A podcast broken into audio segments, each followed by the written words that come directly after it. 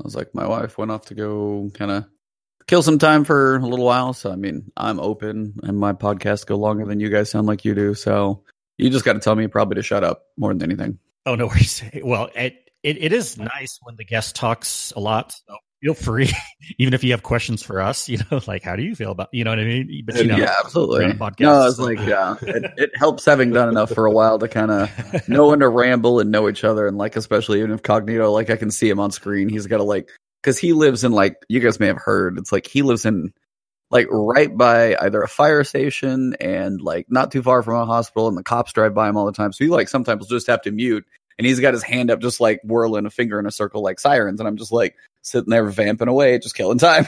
so yeah. Done that yeah, plenty. So benefits of a of a video one for sure. mm-hmm. Yeah, you can't do that here. You're like typing away like save me. Yeah. I mean, we could always get into the topic of uh, two episodes ago for you and I'll just say on the down low that I'm on your side. Talking about the weapons discussion? Yes. Yeah. the oh, retiring yeah, of weapons. Like,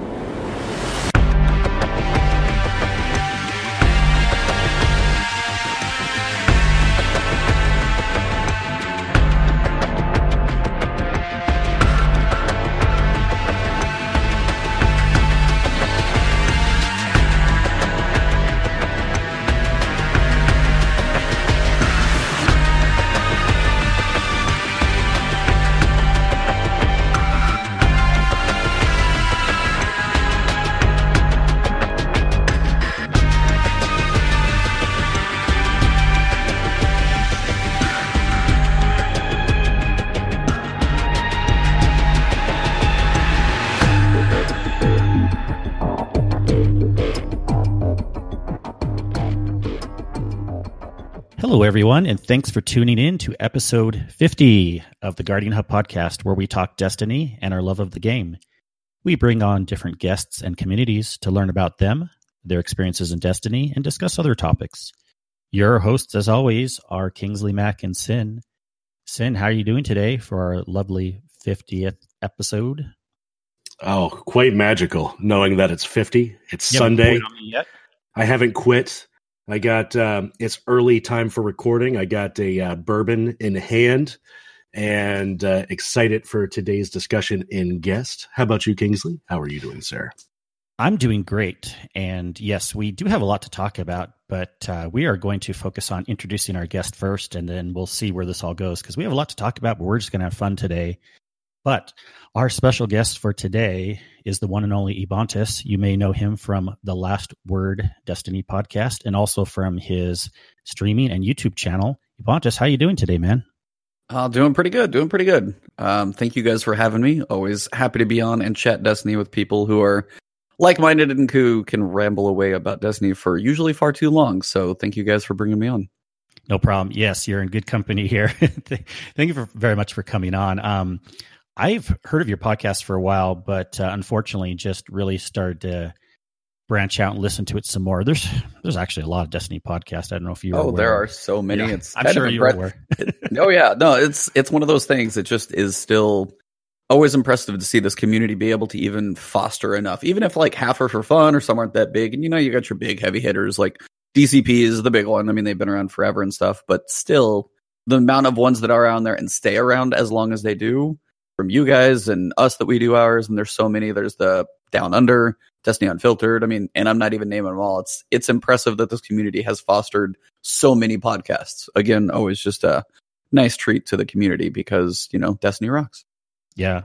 So tell me how why you wanted to start a Destiny podcast. I mean, we all kind of have our reasons. What what got you started thinking about let, let's do a Destiny podcast?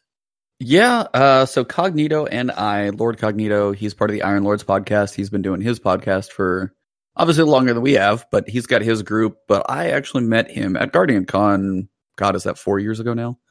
It's been a while. It was the second Guardian Con I think that actually existed. Still at Tampa Fairgrounds. And he and I were the two that were like walking outside when everybody was in line. We were like passing out business cards. We kind of clicked because we were both doing the same thing. And we chatted up a little bit at Guardian Con, kind of connected there and just kind of stayed in touch for a little while. And then I have no idea why we felt like starting when we did, because it was during the Curse of Osiris, like the probably lowest of lows for Destiny 2. And we were like, hey, it seems like a good time to do a podcast and talk about it. Just we knew we had the passion for the game. And I guess that's one of those things. People get angry about this game, but typically it's because they have passion for it. It's different. People don't get yelling and very emotional over things that they typically don't have any cares about. So we had talked a little bit back and forth, traded tweets and things, and kind of just got to chatting and worked on setting it up. And how it turned into what it is now is kind of cool. Um, we had to change names at some point, um, mostly because, like, we figured out it used to be called Flashpoint. So the idea there was the fact that Flashpoint was, for one, it was the idea is it was meant to be short, and then we had an inside joke that Flashpoint was long point.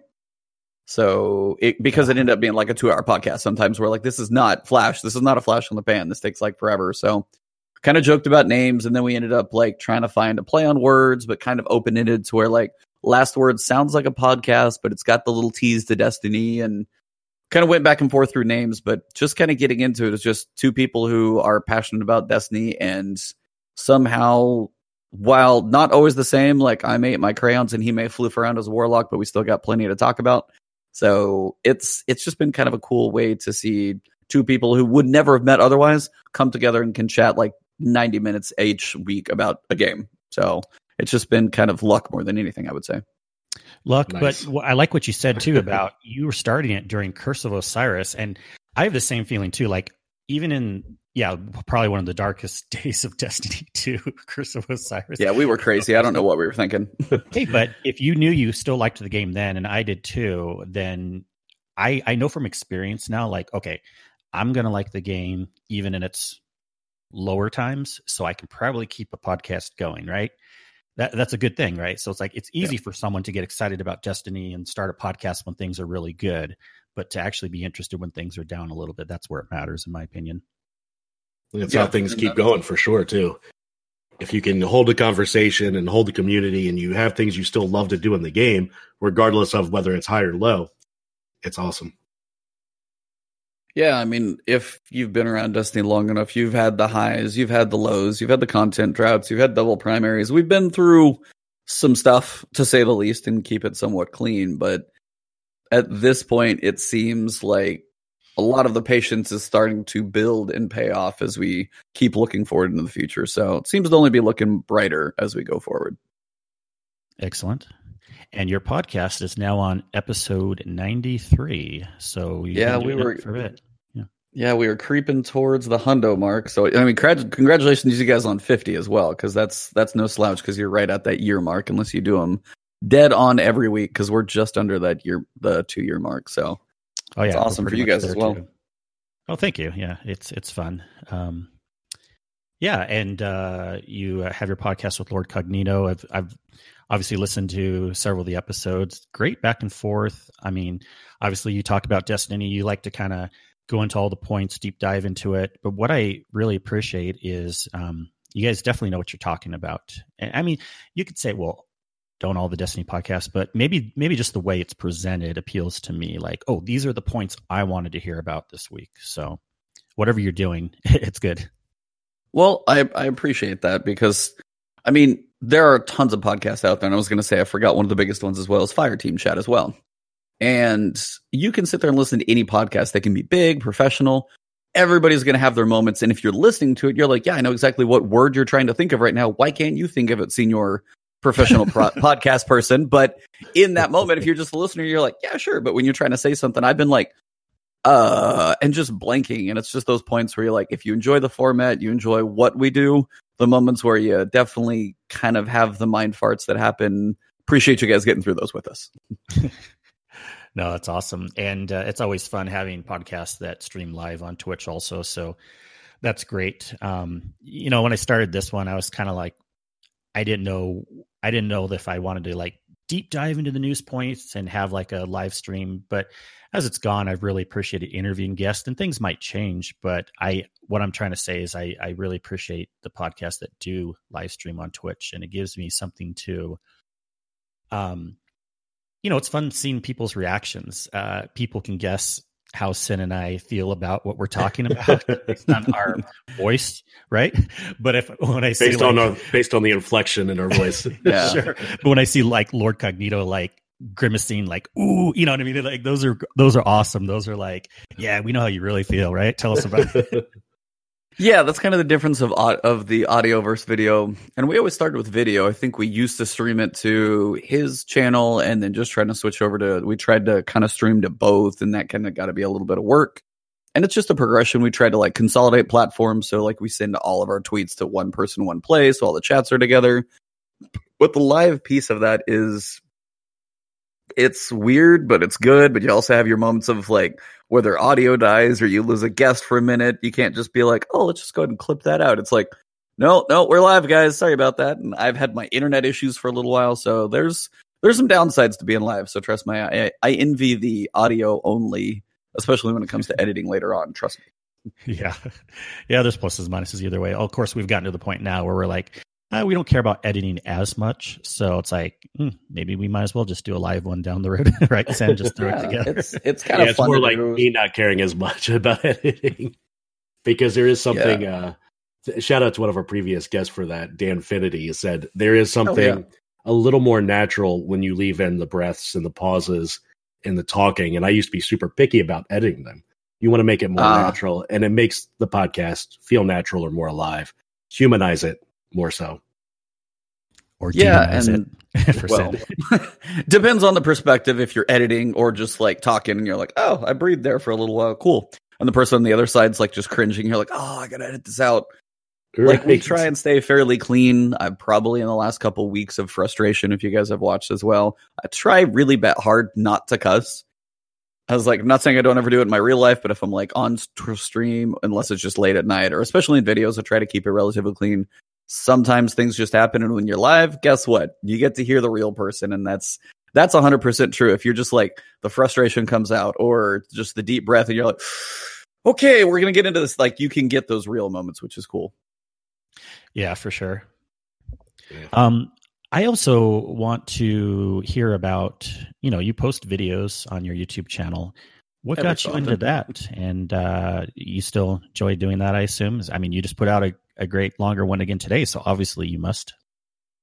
Yeah. So the YouTube piece was kind of, I guess, a step of had a previous job for a while, took a break from doing that mostly just to kind of mix up and do a couple of different things and just, you know, kind of as a place where I could try. And the biggest thing for me that I had been trying to do in Destiny is I mean, I've been playing games for a long time, so little history. I've done things, you know, I've played 8-bit Nintendo all the way from there, Super Mario Brothers 3 all the way through World 8 without like when I was young, like Mega Man 3, just painful games. I enjoyed Dark Souls and stuff like that. So apparently I have a, a, a tendency to play things that are challenging just to like, you know, push myself outside of my comfort zone as opposed to just like easing through a story. I want like the experience of like all the pieces of it. So I'm not going to claim to be the best because there's people who speedrun those games that make me look like a schmuck, but I still enjoy the challenge. Um, but those challenges kind of were something I was looking for in Destiny. And then sometimes as you went through, if you had like a group of three, a basic strike, or a story mission, wasn't ever going to push you that far. And there's also a lot of people in this game who don't have other people to play with. That was probably the biggest thing I've ever seen in this game is there are a lot of group activities. It's always the question, is it match made? Is it not? Which is still a question to this day, which could be debated. But even if it's not match made, is it something in there that you want? Is there a reward behind it? Is it something you think you want to try and do? And that's where a lot of my videos started from where I would do weekly resets and I would do Xur videos, which still do the Xur because it's just there. Um, but it was the Nightfall solo challenges were my big thing that I started. And I was trying to do them on different classes and give people variety. But as opposed to a lot that would say, hey, here's this thing and here's the text description of what you should do and you can watch me play. Or hey, here's this recording and I'm going to voice over. Here's the clip of how to handle this room. Here's some tips for the boss. I truly wanted to, in one take, which is never easy. I can't tell you how many times I replayed strikes in Destiny 1, um, to go through and basically make a guide, start to finish, talking while I did it to explain this is what's going on. Here's this boss. Like the Shield Brothers is one. I don't know why that one always sticks out in my head as one that I know the most because Shield Brothers, I could say, okay, so I need to do about 180 to 190,000 damage. Then I'll send that first boss out of the room. I know the ads are going to spawn from this door. I'll rocket them, turn around, have the guys. I mean, I had I had played enough where I could actually sit there and explain that while I'm playing. And people always joked that I was like very calm while chaos was going on. And it was mostly just because I had done it so much. I knew what to expect. I just had to put a gun, a good run together. But my goal was just to try and develop a channel for people who either don't have others to play with, who are struggling to work through specific content. And even if somebody wants to play as a fire team of three, hopefully my guide can give them as much information as they can. So when they do face that challenge, they're as well equipped as possible. So it was mostly just a way to get guides out there for people who may not think they could ever even solo something, but if they're well informed enough and I can show them that I can do it while talking to them, give them the load ex- explanations and why I do it, hopefully others could too. That was the goal to the channel from the beginning, at least. It's kind of evolved, but that's where it started. Oh, that's that's awesome. Well appreciated videos. So everything you mentioned, yeah, it's true about people can watch these and, and gain information. I've thought I've had to make. I've, i should have almost made a video recently because Sin has asked me ten times now. What are the weapon rolls we're looking for from the sundial? I have. There are a lot of god roll videos out there, and I even debated on that. But I was like, ah, I kind of running out of time for the season. But those are what I mean. Fallout does them. There are a lot of god roll videos out there, and some people like certain people's perspective. So if you think you ever want to do one, do one. Because even if I do one, six other people may do it well. Everybody's opinion works for different people. But I love the videos, like you mentioned, on strikes, nightfalls, doing like whisper missions, all these little PVE type things. Uh, I have aspirations to have little um, segments on the podcast, but we're always just so busy interviewing guests. But I'm like, okay, this week we're going to give tips on how to do this in the raid, and I, I may still get there. But uh, th- that's what appeals to me. Again, I'm, I'm a very much PVE player, and seen from the beginning of Shadowkeep, where these 980 nightfalls were super hard, to these days where they're really not too hard if everyone's leveled up and you bring in the right weapons. Um, if anything, mm-hmm. they might take a little longer, but it's such an enjoyable content thing to come together as a team, or yes, do it solo. But I love these team based activities and, and knowing what people should bring and come into these. Um, okay, we're doing Pyramidion Uh, okay, let's bring this, this, this, and you know, just make it a little bit more doable so people don't have to i guess what i'm trying to say is because i hate for people that maybe haven't played the game as much to feel frustrated with things in the game that's like oh this is too hard well it doesn't have to be hard if you just know this this and this i want your experience in the game to be enjoyable so you enjoy it as much as i do right right so absolutely and i can see why those videos help yeah, like anything. I mean, when you talk about a 980 Nightfall, the first time you face it, you're like, I don't even know where the champion's going to be, what I'm going to face, what shields they've got. I mean, I go through and it's a learning experience for multiple times through. So then when you turn around and you're able to give people, hey, you probably want to make sure you bring this arc thing for this shielded guy in the end, or if you say the Pyramidion, I can like that one I know way too well. So you're like, in the end, I know you've got arc harpies. So you want to make sure if you're going to a nightfall, you got an arc weapon to deal with the harpies. You want to make sure you don't try and nuke the boss too fast if you can't kill him, because then he wanders around and he's invincible. Like certain things like people don't know and can make those experiences much worse. So just those little nuggets of information, even if it was like, hey, don't nuke the boss, you need something arc damage, you got void in here, bring this loadout with you. And then at least you got to learn where the champions and stuff are, but you could go in as opposed to, hey, I've got my sword and I'm running a solar subclass and I'm screwed. Like that's not going to benefit you very much. So even just the little bits like you're saying, those would be huge. Yeah, we need to get some more 980s with you, Sin, some Nightfalls, and get you some uh, golf balls. oh, the golf balls. Hopefully, yep. they'll be coming from trials too. Just got to wait and see if that actually happens. Oh, yes. They, yeah. they need that on the other side because they have been a little isolated for a while. Uh, tell me about Destiny real quick. Like, are you kind of a D1, day one player, or what got you into Destiny? Um, Destiny 1 alpha player, so I've been around since literally pre day one, so day zero or whatever you want to call that one. So I've been playing since. Um, I've got buddies of mine that I've played games with over the years from World of Warcraft and Halo, and I've never been like a competitive shooter, hence why I'm probably not so much on the PvP beast mode. I'm okay, not going to claim anything higher than that. Uh, but the PvE aspect coming from games like Diablo and World of Warcraft and RPGs and I mean, Chrono Trigger is like my favorite game of all time. So still got an RPG wheelhouse in the back of my head running around. So the combination of shooting, uh, Bungie that made Halo, having RPG and loot mechanics, and all of that combined was just very intriguing from the beginning. And while it's had its ups and downs, they they've done something special in the whole they basically built the looter shooter, which people have tried to copy, but they're still the one doing it best. Do you feel like Titan's your main, or do you kind of go even across characters? Titan is where I've leaned for a long time. I would probably say first year of Destiny was straight up hunter almost the whole time. Like I barely played the other two. Probably had him in a mix for raid runs, but I mostly played my hunter.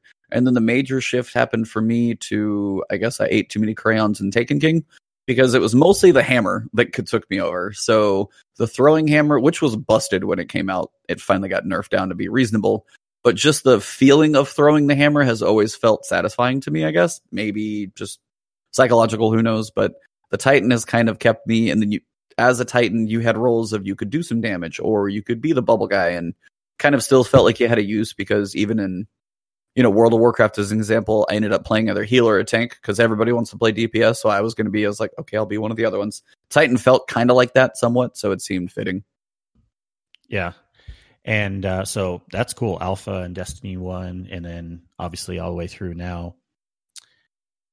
We already kind of talked about this, but sounds like you've played the game all the way through. Were there were there ever points, eh, Curse of Osiris, points in D one where you're like, Ooh, I don't know where this game is going. I'm contemplating doing something else more, or, or are you always kind of like Destiny was your main game? Uh, I wish I could say Destiny wasn't my main game, and I took breaks because there's plenty of games I've missed. but I would definitely. I mean, there's things like Breath of the Wild that I want to actually sit down and play through. But I'm like, when do I have a hundred hours when trying to cover this crazy game? So, a lot of my time has been spent in Destiny. Now, there are certain ones that have pulled me away.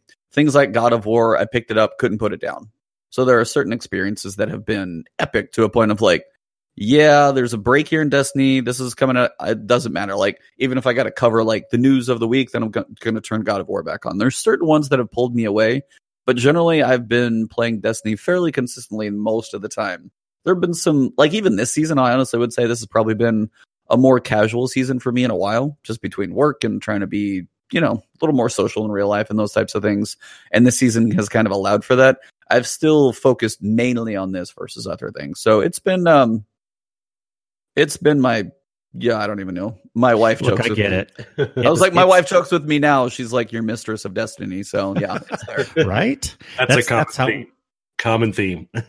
Common, yeah. Sin and I are the same way. I get it. It's like, uh, not playing the game for a while means maybe like logging in once a week and not doing anything else. But it's not like we're stepping away from the game like a month or two at a time. I mean, yeah, it's kind of I, I, get what you exactly what you're saying. Yeah, it's never been a big, big break. It's always been a part of what I've been playing since it released, one way or the other. Well, that's why we love talking about it, right? yeah. You play it this long, you're like, okay, I could talk about it for way too long. It's normal. I think we've stepped away a few times. Borderlands 3 when that came out. I just yeah. downloaded uh what's the um oh man. The Everyone's game of DC. Division 2 right now. Division 2, yes. It was oh, $3. Yeah. It was $3 the other day. Or yep. I don't I don't know if it still is, but I know they I were on the through March third. So, but yeah, yeah it was before the expansion. So that was I picked it up and played a couple minutes into it, but honestly, there are a couple minute there are a few experiences here and there, and then in what ends up happening, I get home at night from work, I sit down, oh crap, I'm not at level 100 for my season pass. Okay, I'm logging in just like I did last night and finishing off the seasonal quest or the seasonal track but there is so much to do in the game. It is it is definitely the mistress. Yeah, it's yeah. definitely going to suck up some time. So you almost have to force yourself to pull away and be like, "Hey, I want to go play this thing. Can I squeeze it in or at least maybe this week's a little lighter, but I can't I feel like I can't completely neglect Destiny cuz there's always more coming." It's kind of one of those. And then another question I have is re- rewards aside, like forget if you get good rewards or not. What is your favorite stuff to do in the game right now or historically?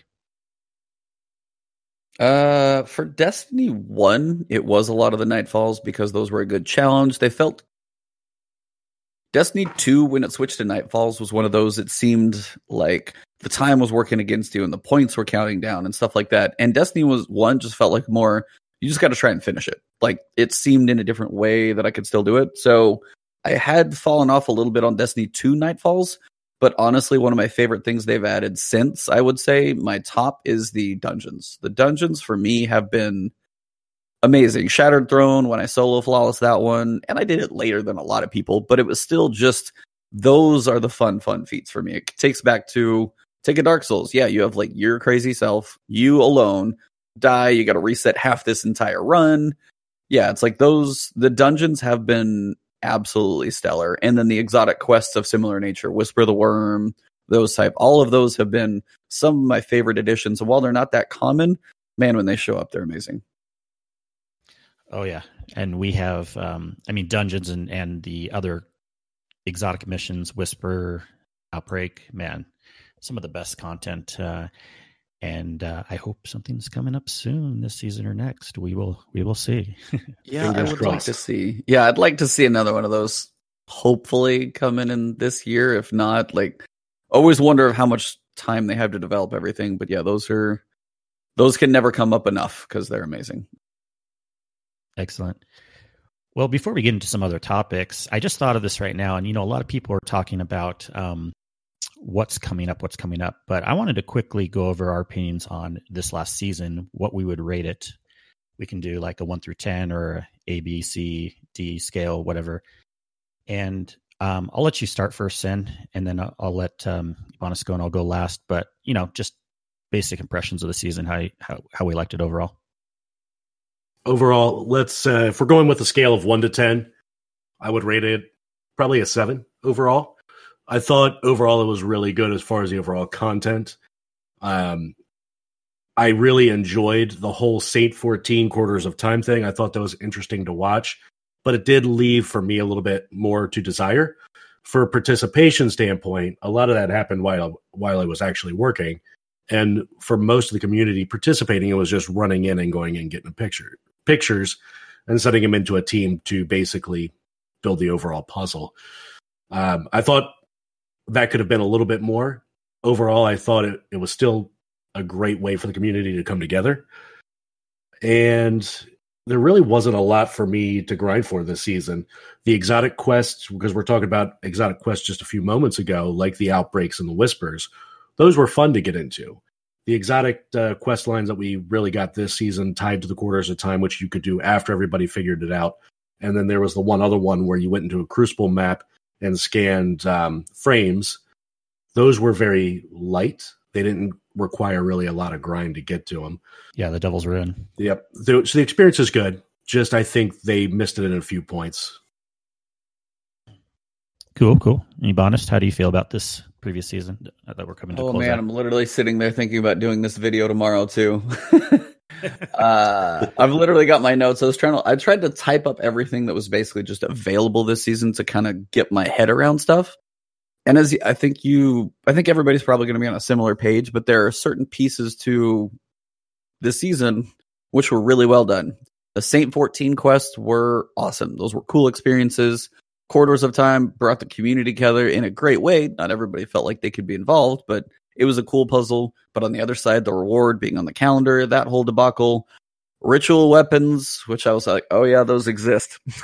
so we had Buzzard and Komodo and Python, which isn't terrible. Um, got a few new perks. We had the Dawning, we had Crimson Days, ups and downs there.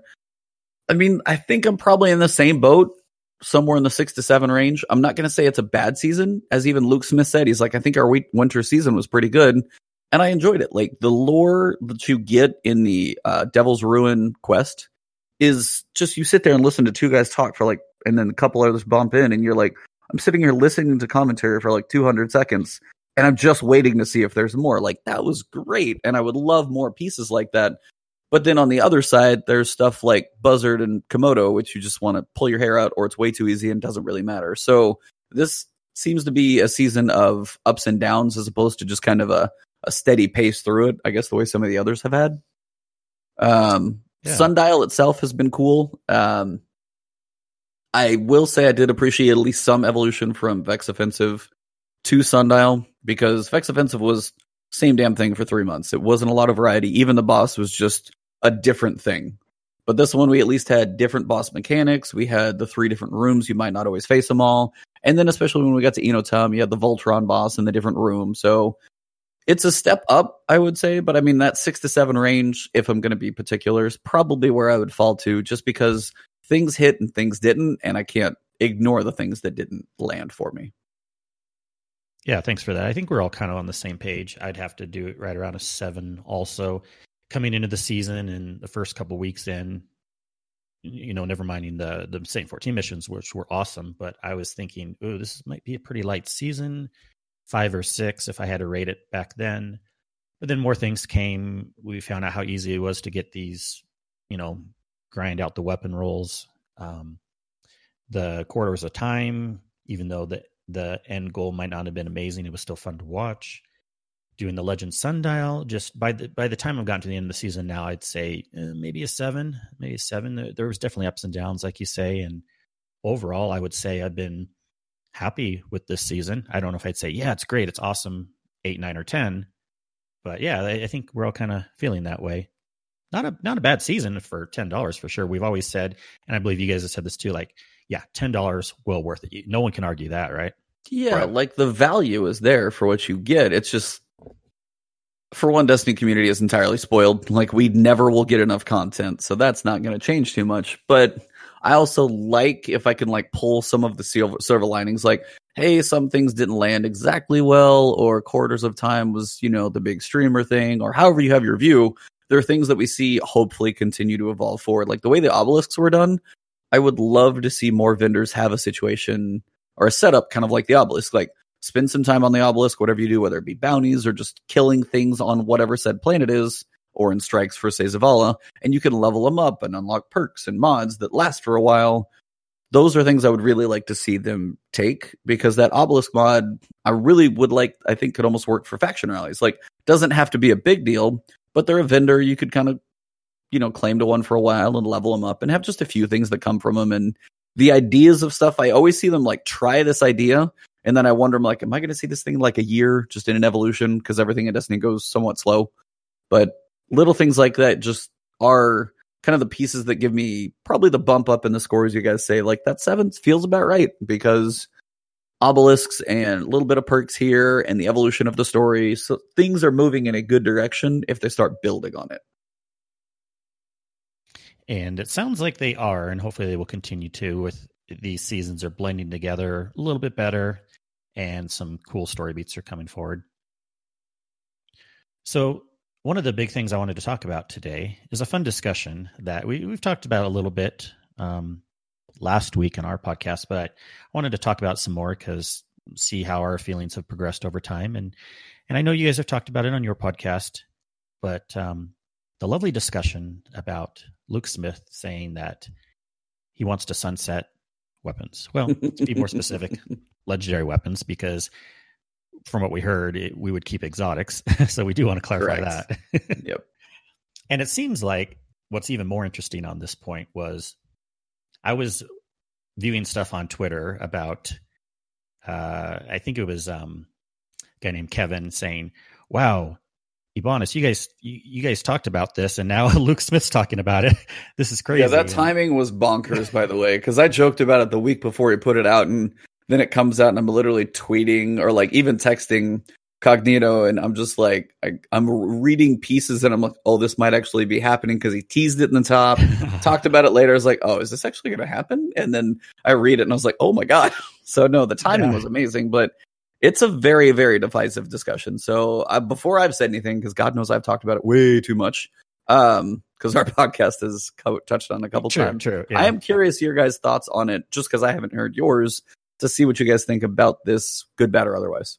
Yeah thanks for asking. And um if you don't mind sim we'll start with you because i know it was kind of dropped as a bombshell to you the last week. You hadn't heard about it yet. Now you've thought about it more and i've even seen you post some things on twitter. So what are your basic thoughts? And then i'll go next before we sw- uh, switch it back to you, Ebontis.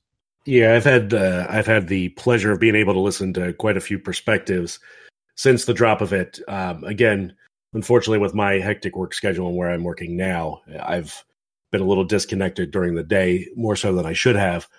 But after listening to different perspectives and views, you know, reflecting on really my playstyle more recently, I used to be the guy that was stuck on using the same thing over and over. And that was great when the encounters don't change and everything is stale and stagnant. Using the same thing over and over because you're comfortable with it is cool. You? To take Lord Cognito aside from one of the last last word podcast you know, you spent all that time getting Whisper. You want to use it. I get that. Mm-hmm. But now with the changes they've made, it's very ineff- inefficient. That's why Izanagi's has been the top dog recently. But when the new content comes out and the power level changes and these new weapons come out and the next round of patches goes out, that whole perspective and and even thinking past that with the artifact and what could come out with these artifact mods and when when all these changes come out, the playstyle is going to change. Instead of using, let's say this season, what it was, um, scout rifles was really the big thing with the mods for these uh, these champions. Yeah, that was one of the options. And it changes to something else next season. Now you might have to look at whatever is good for that particular slot. Now you might not be able to use Izanagi's. Maybe you have to use an exotic in the secondary slot. Or, you know, I go back and forth using still um, the Iron Banner rocket launcher, not the rocket launcher, the grenade launcher. Oh, Swarm of the Raven. Yeah. Swarm of the Raven. I finally got a good roll. It took me many seasons to get a good roll on that. The one with the um that uh these Spike are the nade. Spike nades, the brain malfunctions that I'm having today. Yep. No, you're good. and then um it's that bourbon, by the way. That is the bourbon. and I'm I'm just sipping on it. So. so you got the spike nades, you have the line in the sand, which is pretty good now. You have Izanagi's. There's plenty of options to do DPS, especially on the final bosses and a lot of these raids. When the season changes and more stuff comes out and those things change, my style, I've been switching weapons a lot more now than I have in recent history. First year of Destiny 2, I found something, I liked it, I kept it. The last year, I've been changing up what I've been using. I've been using more scouts, I've been using more autos. I used to only use pulses. Now that's that's all gone by the wayside. I'm switching up how I play in different activities and especially when we're grinding for all of these quests that are out there. When you need grenade launchers for catalysts like um, Fighting Lion, I was grinding Fighting Lion catalyst for a while, so I was using that for quite some time. Or you have to use uh, linears and Crucible for the for the Komodo. There's a lot of reasons to change up playstyle that I am not set on keeping the same thing throughout the next one to three to one to five years of Destiny 2. I'm excited for the next thing to come out. And I think that's great because then we don't get stuck in doing the same stale thing over and over. So I'm actually excited that they can actually sunset some of the weapon choices and it brings life to new and more exciting guns or weapons in the feet and in the future. Nice, nice. I'm I'm uh, similar. I'm uh, when I read this right away, and I you can call me a a Bungie apologist because I tend to often agree with whatever they're saying is coming out. I mean, uh, don't get me wrong. There's times where I disagree a little bit, but I've never usually like, okay, I'm willing to give this a try. Let's see where we're going. And since some people have already been talking about it some, and the way they described it made sense to me. Look, I'm a realist. I'm I'm looking at what they're saying, and I'm like, yeah, you know, I wasn't really using some of these weapons anyways, and I like what Sin said, I sometimes I've been pigeonholed into working with weapons that I like, just staying on loaded questions and and uh, anarchy or, or whatever. Um, but this season, I've been trying more and more. I've been anyone who knows me, I've been rocking Telesto tons. You know, it's just a joke, but I've been rocking more um, sidearms, even just different weapons I wouldn't normally do. And I'm looking at this as like a realist, like you know, as long as they're coming out with new things that are good and it seems like i'm trying more of these weapons each season then i don't really want the older weapons to even be an option because it's overwhelming to me. It's like i don't want to have to be thinking in the back of my mind yes i got 10,000 weapons in my vault and do i need to be this new you know this new activity came out and it has these type of modifiers. Do i want to be going through all 10,000 of my weapons to see which ones are appropriate? No. Okay i'll wait for the videos to see which ones to use. Okay. But just having these weapons you know maybe still available as we know that they're planning on doing but not being able to level up to me seems like a good thing because there's less to worry about.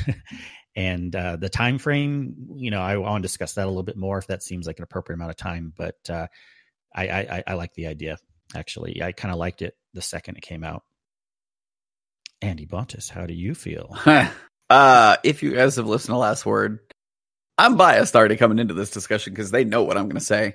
But in turn, I've heard a couple different perspectives too. And even when we had uh, Bob Azard on ours this past few days ago, he mentioned one of those things that was actually a kind of a good clarification point. I mean, my joke has always been, it's like, hey, do you want to use Whisper the Worm if, you know, Destiny 2 lasts up until year seven, or they're able to, you know, completely shift Destiny 2, still call it Destiny 2, not 3, and keep some of these things around? It's like the year seven raid, and I use that as an extreme example because Destiny 2 is probably not going to last that long, which we argued about too. But I was like, should I still be able to pull Whisper from a year one exotic mission into a Destiny a year seven? That seems to me that seemed ridiculous. But then on the other side, it was also he mentioned that it's like, hey, I don't have one thousand voices, and I'm like, technically, I don't either. Still don't even have that damn thing. And it's the idea of, well, what if a new raid comes out and that's the best thing to use, but you know, there's no way to get it. Do you still need to go back and run that content from three years ago that most people aren't going to want to do? want to potentially find a group for just to bring something new forward so you can be the most optimal. And if it was just you were able to use more of the somewhat current stuff to be able to tackle the same activity, kind of gives things it yes, it does send sun, sunset old things, but it allows some people who are newer players as well not to feel like they have to go play old stuff just to be current and new stuff. And I think that was actually another perspective I hadn't thought of. So for me, I support it. I mean, as I said, my background before World of Warcraft, Diablo, new expansions come out, new seasons come out. I mean, a season of World of Warcraft might have been two years, but you know, they change the world. You go from level 60 to level 70, which is a bigger deal in that one than this one. Um, but that's like going in Destiny from like 1100 to 50, like 1500. It's a huge jump. So you could have spent a year and a half grinding out the like 40 person raid, getting this cool thing, going through a quest that is absolutely bonkers, and yeah, when the new expansion comes out, all that stuff is gone. So it's something I'm used to.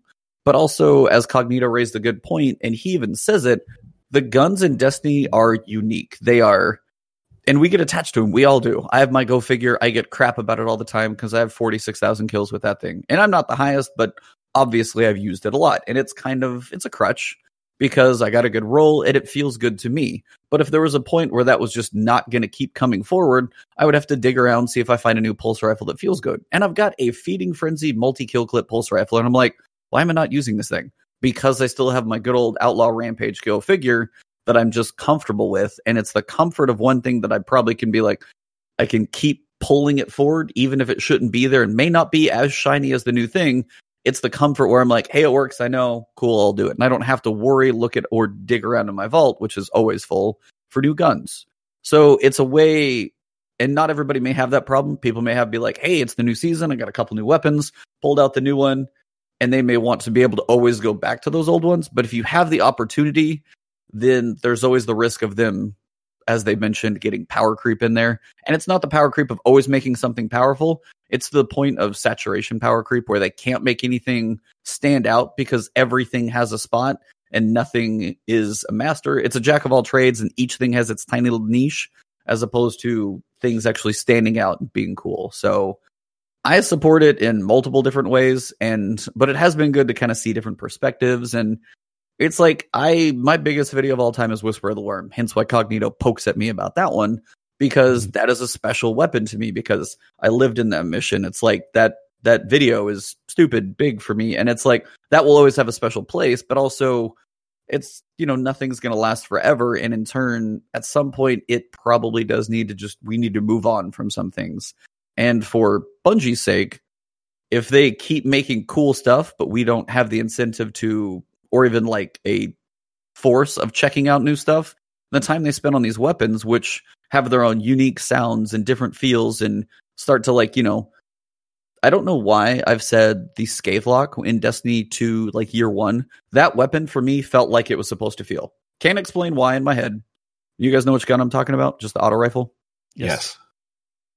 I don't know why that weapon for me always sticks out as like a cool D1 weapon. It had kind of a military sound and feel, kind of bounced a little bit, but it just felt like it was supposed to.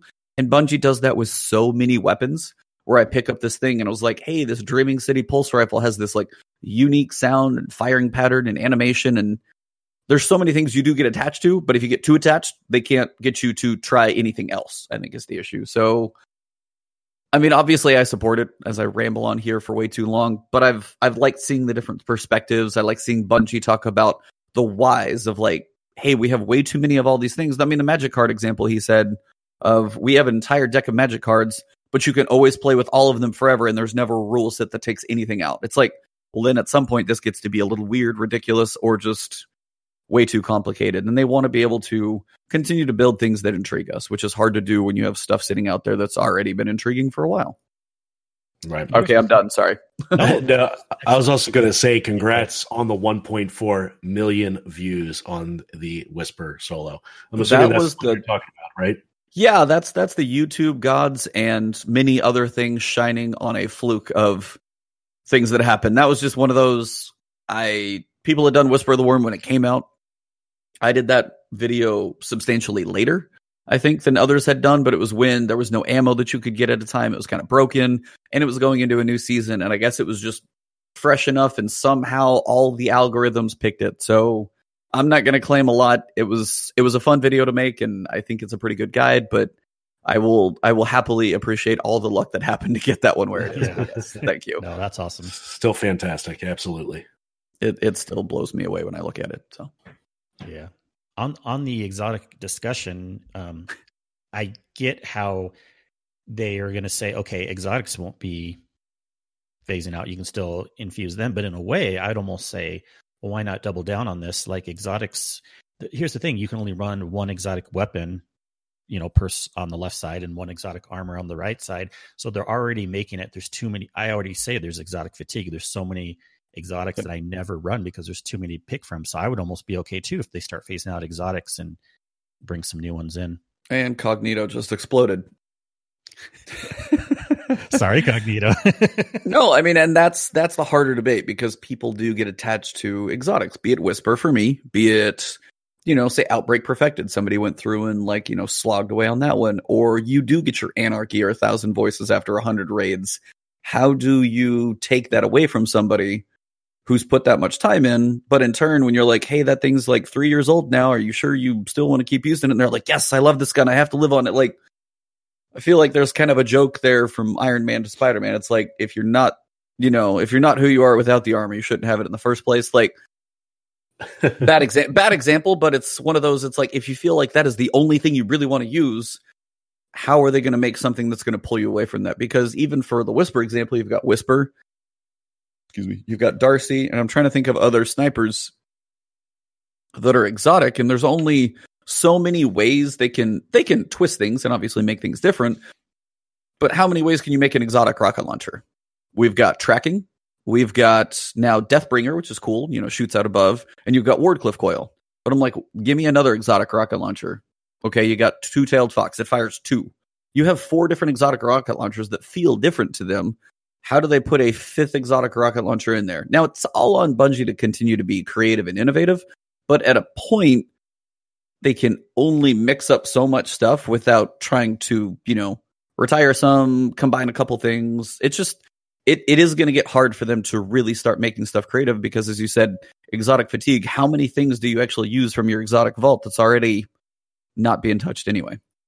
Yeah. Well, and here's the thing, they're giving us lots of notice too. So it's not like they're saying, "Oh, by the way, next week, um, Whisper's being retired." So uh, those who ran it last week, oh well, you know. But they're saying, you know, well, first of all, they're not getting rid of exotics anyways. This was just a hypothetical theory discussion, yeah. right? But even with the legendaries, um, they're going to say, you know, nine to fifteen months. I assume, you know, the devil's in the details, but I assume what's going to happen is when they if they and when they start implementing this, we'll get some seasonal notice. Okay, three months from now, these weapons will be retired. So that's your warning. I don't know what you think about that. Well, you also uh, mentioned one thing, Ebontis, about maybe you ran a hundred times to get the um, 1K voices. Unfortunately, mm-hmm. in my case, it took me one run so I'm not in the same boat that everybody else was with the. Uh, well, you are lucky, so enjoy lucky. that little bit of RNG because I'm sure it doesn't Anarchy. happen all the time. Anarchy, I got my second run. Now, in my defense, I still there are people got, who hate you right now. By the way, is, so there is. Good luck this with that. funny discussion.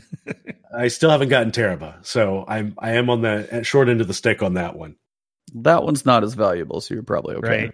Yeah. But that was the only luck or RNG I've ever had. The other, you know, legendary stuff, the shotgun from Escalation Protocol, that one took me forever to get. I'm and with you on that one. Yep. The Swarm of the Raven, the role, the role that everybody was looking for, it took me forever to get that.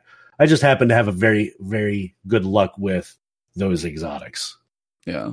So, and and that's kind of the hard thing. So, picture anything for you that has been that really hard grind. Some people want the curated. What is that one called? Um, Mindbenders, if like, you're going for that one. Well, Mindbenders is one. That's a huge one, and that's spare like how another spare, spare, rations is another. I checked my vault when spare rations became popular. and I was like, oh, I have a good one, and I was like, I'm sorry, like that was one of those I just like again tripped over in my vault because I'm a hoarder, and sometimes it pays off. But um, yeah, what is it? I have rapid hit, rangefinder, ricochet rounds, full bore with a range masterwork. People are like, I hate you. I didn't even try for that one. It was in there from just doing random drifter season stuff. And I was like, oh, cool. Seems like I should keep this one. And sure enough, it was. But that's, I mean, there are certain ones that have been absolute struggles for people to go for. And Bob Hazard, who was on our podcast, was basically just saying, hey, this thing, say, you know, 1,000 voices. At some point, they may retire Last Wish as a raid, and you just straight up can't get it anymore. It's like three years later, the raid's done, or the Dreaming City gets fixed. What if they actually move the story forward and they fix the Dreaming City? There's no more raid to go through because, in a lore sense, it doesn't make sense for it to even be there. Other things have happened there, and you can't go get it anymore. Are you okay with that? And he's like, "Yeah, I missed it." And it's and that's just different different mentalities because not everybody's going to be like, well, there was this game uh, gun. I really want to go get it. And you're like, dude, it's four years old. Are you sure? Yes, I really want to. And other people aren't going to care. And that's where I don't have a good explanation of how to tell somebody, be like, yeah, you're probably just not going to be able to get this thing. Because some people want to collect everything that has ever existed in the game. And it may just not be possible. And it's just, I don't want to say like tough love, but I don't have a great answer or explanation as to why. But I know at some point this has got to happen for them. Because as they said, if they want to change the world of Destiny, like, hey, say the Leviathan swallows Nessus, or the Dreaming City loop gets fixed and Shattered Throne is gone. That was his question to me. What if they fix the loop in, in the dungeon or in Dreaming City and Shattered Throne goes away and I can never run that dungeon again? I was like, oh. but how long's it been there? So I don't know. It's it's tough on both sides and I get it, but I think for Bungie's sake to evolve Destiny and give us things that we might care about, I think it is kind of a necessary evil personally. So you're saying they should take away all our weapons. I heard it here, folks. Ebontis said, Bungie, take away all our weapons. hey, I didn't know Cognito was on this podcast. Damn. We're just going to restart Destiny 2 all over again. Yeah, blow up the tower for the third time. and that was actually kind of refreshing to me, too. I mean, I don't want them doing this once a year or anything, but again, I kind of get like this. Uh, I don't care as much about collecting everything. I mean, I try to get all the good stuff, but when Destiny 2 started fresh, I was like, it was kind of like actually like a load off my shoulders. Like I don't have to weapon or worry about all this anymore. I'm just starting fresh. So that's just more my mentality. I, again, I'm fine with them taking stuff away. Yes, if they take away some of the ones I enjoy a lot, loaded questions, Telesto, you know, these these certain things, you know, whatever. I'll be a little little disappointed, but I'll survive. I, I like the game enough. what about you, Sin?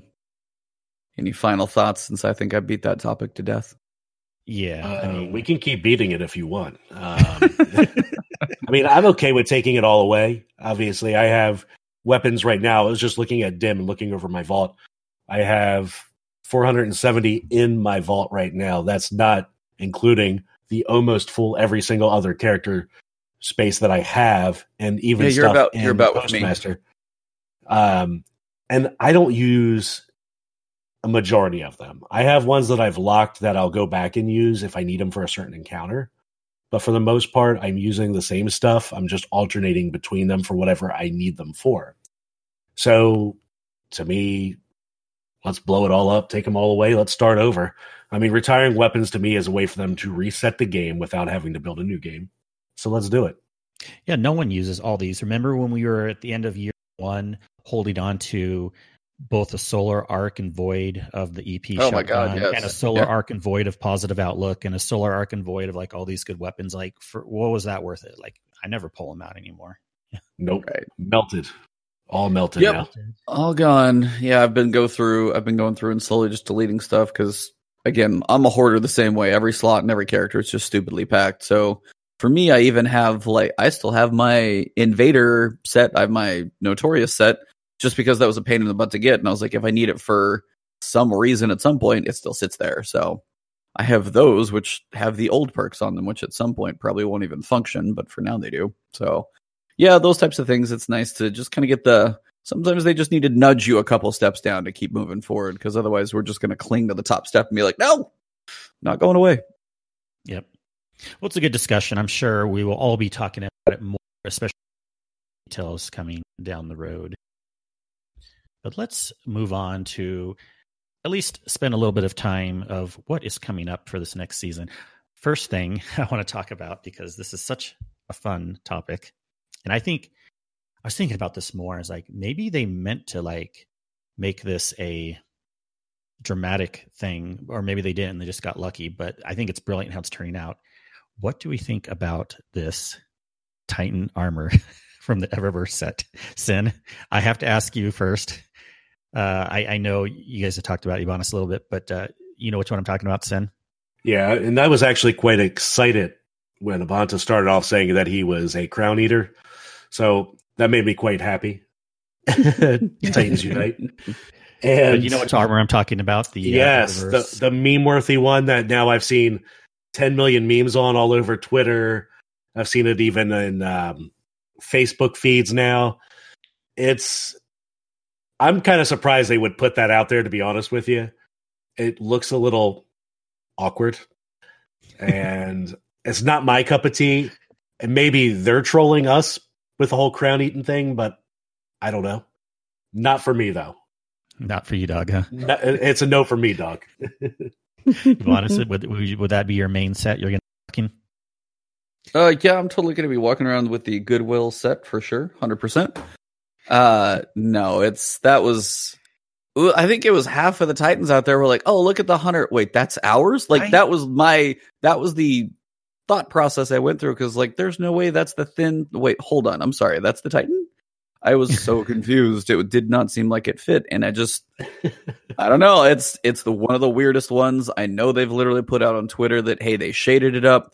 In my opinion, none of the shaders look good on it either. It is not my jam. The other two, I mean, you've got like I've seen it there's so many memes about it. I mean, you've got like Gucci, you've got Nike, and then you've got Goodwill. You've got like the suave guy who's like president of the class. You've got the jock, and you've got the chest nerd. Like I don't know how many different ways like you you can meme a set of armor, but it's living up to all of them. So no, I will be folding hardcore on that one. Hard pass.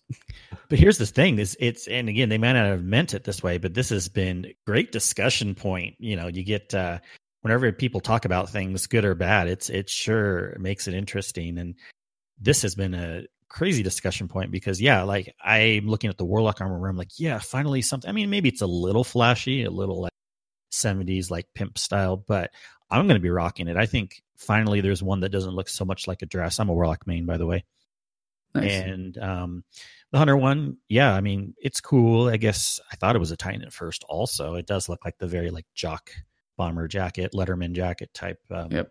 situation. The Titan, yeah, goofy, but DMG really ran with this and they're kind of leaning into it some. I don't know if they're just trying to say like, yeah, guys, it's actually not as bad as you think, or maybe they're just like, yeah, it is kind of funny, but look what you can do with it. But you know, he showed some people put some shaders on it. I do think, yes, it's still not the best set, but the one second from the left, that's kind of like the white, looks okay.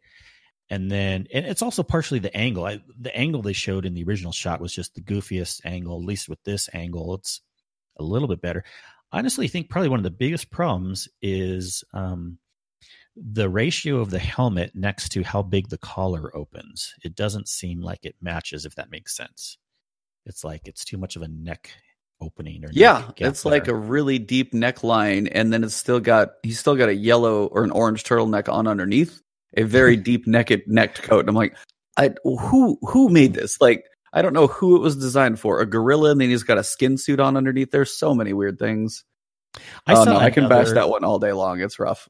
Yeah, I'm trying to. I'm trying to like. Okay, no, I agree, but I'm just trying to be like show the other side too. There, also DMG reposted someone who drew a picture of what like maybe a female Titan would look like, uh, you know, with the helmet off and with the armor. I'm like, okay, yeah, female Titan looks pretty cool, but it, maybe just find a different helmet that just doesn't match. It's still maybe not the best quote armor, also, but it's the armor with the helmet, and especially those goofy, goofy shaders that they just did that on that first shot. I don't know what they were thinking.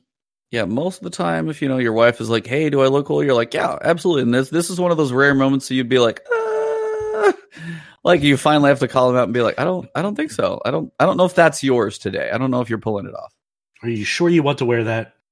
yeah, I love all the comments people were saying. A couple that I had was like, hey dad do i look like a titan yet or can i play with you guys like the older brothers you know no stop bugging us you you know so much so much bad so yeah so that was a very fun piece of news um, but we did get a lot in our twab sin i don't know if you had a chance to look over it at all yet we can uh, give you the cliff notes i briefly glanced through it and just from a little bit from listening to different podcasts the past few days uh, but I'll let you run through it.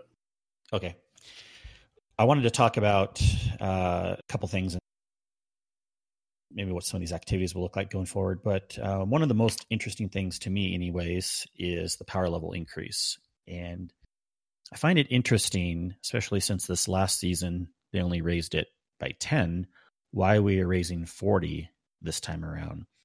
I have some guesses. I want, I want to hear what Ebontis thinks, but I mean, obviously the Grandmaster Nightfall could be kind of right around that 1000 1010 range but what else really what we can only assume that the regular master nightfalls are staying at 980 uh, do we think and hope that some there'll be some what if what if there's actually there is a raid coming this season or something else big why we need to be to 1010 what do you think Ebontis? uh didn't even think about the raid part i don't expect it um that would be quite the shocker i think for a lot of people I think between Trials and Grandmaster and the Seraph stuff is probably what they've got bandwidth for at this point. Uh, no, the power level, honestly, I. Hmm. Do you think it's more? I mean, but why so much this season if that's just the few things? It's just because they want people on Iron Banner or sorry, uh, Trials something to grind for. The PvE. I think it's a combination. Like for one, it pushes the kind of free account cheaters having to get higher to really compete. I mean, if you're going to cheat in trials, yeah, you're probably still going to, you know, hit all your shots. But if you're 50 levels below just because you don't play like a normal person, then that's still probably going to be substantially harder for you to cheat uh, without actually putting some time in. So some of it, I'm guessing, is trials. I also think probably just some of the feedback over the 10 bump. And they're like, if you're doing it again, because me, uh, this was one of my more casual seasons because I'm like, well, if it only goes up by 10, do I really need to raid or do I really need to go run these dungeons or master activities? Because I know next season I'll just get that 10 and yeah, I'll be 10 behind, but the next season I'll get it so much easier. Do I really want to like go through the painstaking effort of ac- the tough activities or do I wait, want to wait for the next season and have it in like a week?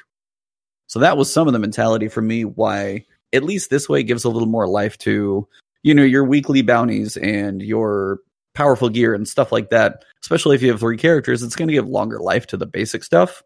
So for me, I see it as a positive for those types of things. But I wanted to ask you guys from somebody who is truly a raider, a hardcore, a, you know, glad sweatcicle, like they're going to be top level and do all the pinnacles, run three raids on all three characters, like do all of that stuff. And they get to go through the hard effort of being, you know, top hardcore pinnacles does a bump of 40 that completely and absolutely nullifies the Pinnacles next season.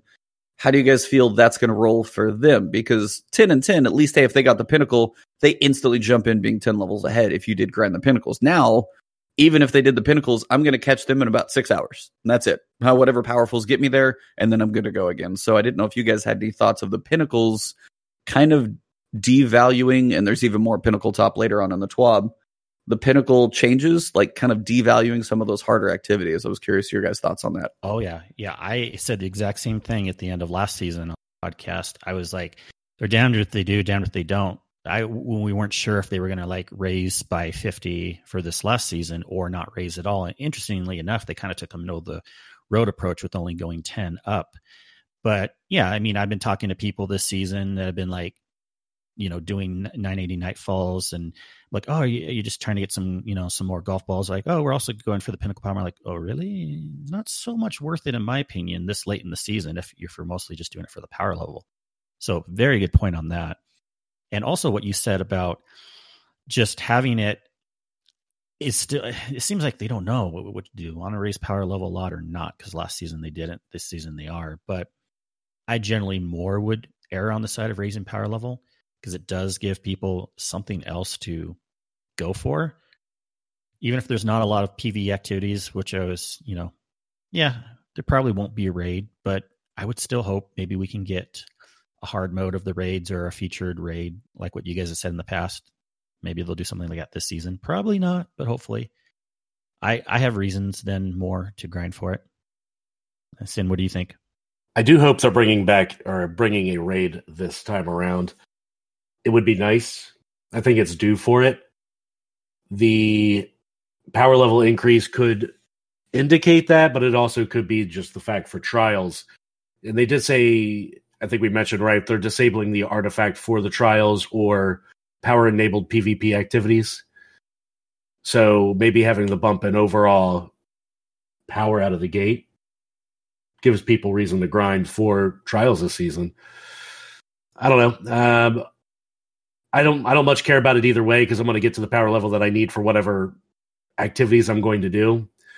And you know, past the pinnacle part itself, getting to the thousand power level before you get to the pinnacle grind, I think it'll be easy. Yeah, it shouldn't be too bad.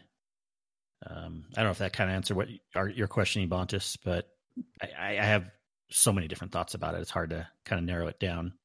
Yeah, I mean, it's more the like. I mean, uh, getting to a thousand, I think, will help trials. Kind of give you a little more incentive to be active playing and doing your powerfuls. If you really want to continue to play trials, you know, consistently, it's probably going to be more people playing longer because I felt casual. I feel like a lot of people have had felt pretty casual and still be able to do what I need to do this season.